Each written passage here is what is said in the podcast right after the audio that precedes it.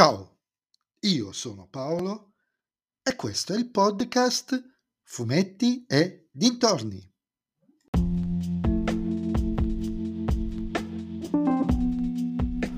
In questo nuovo episodio del podcast vi parlerò di Nathan Never 337 Il Branco, scritto da Michele Medda e disegnato da Rosario Rao, edito dalla Sergio Bonelli Editore.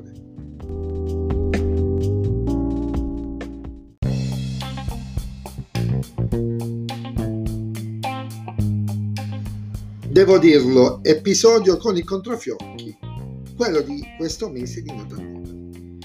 In sostanza, Nathan, Legs vengono uh, assunti, l'agenzia Alfa viene assunta per, alla ricerca tra le montagne di un uomo di cui sono perse le tracce, a cercare il fratello ed è veramente una storia di famiglia da questo punto di vista. Non sembra esserci nessun vero retroscena, nessun retroscena particolare. Contemporaneamente però alle loro ricerche, altre cose stanno succedendo da quelle parti, sia contemporaneamente che prima. E tutte queste cose convergono irrimediabilmente, come ben si addice ad un fumetto d'avventura, nel finale la storia che ne esce fuori, ben orchestrata dal buon Medda, è praticamente, sostanzialmente un survival horror. Basi sotterranee, minacce apparentemente invincibili e numerose, lunghi corridoi e bui, laboratori segreti, traditori e traditi. Insomma, c'è sostanzialmente in questa storia tutto il necessario per fare parallelismi con saghe tipo Resident Evil o Dino Crisis, per fare esempi, o Dead Space. E in ogni caso funziona tutto benissimo, il mistero si propaga pagina dopo pagina.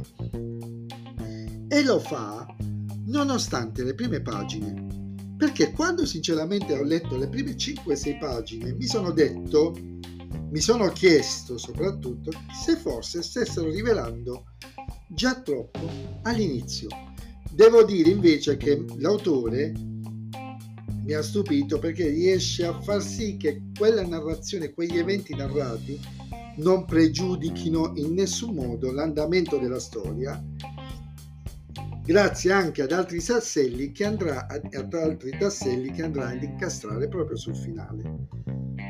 I disegni di Rao invece mi hanno poco convinto, principalmente nei volti dei protagonisti che non mi sembravano quasi loro.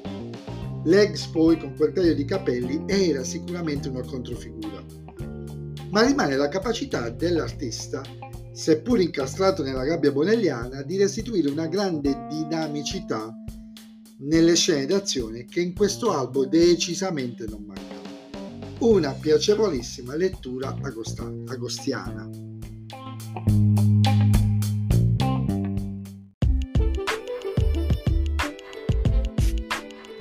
E anche questo episodio del podcast è terminato. Voi mi riascolterete nel prossimo episodio. Vi ricordo però che vi aspetto su Instagram, sul profilo Fumetti Dintorni, a dirmi cosa ne pensate di questo episodio standalone di Medda. E se vi piace il mio podcast, allora non dovete far altro che suggerirlo ai vostri amici. Se invece il mio podcast non vi piace, suggeritelo a chi non sopportate. Ciao a tutti!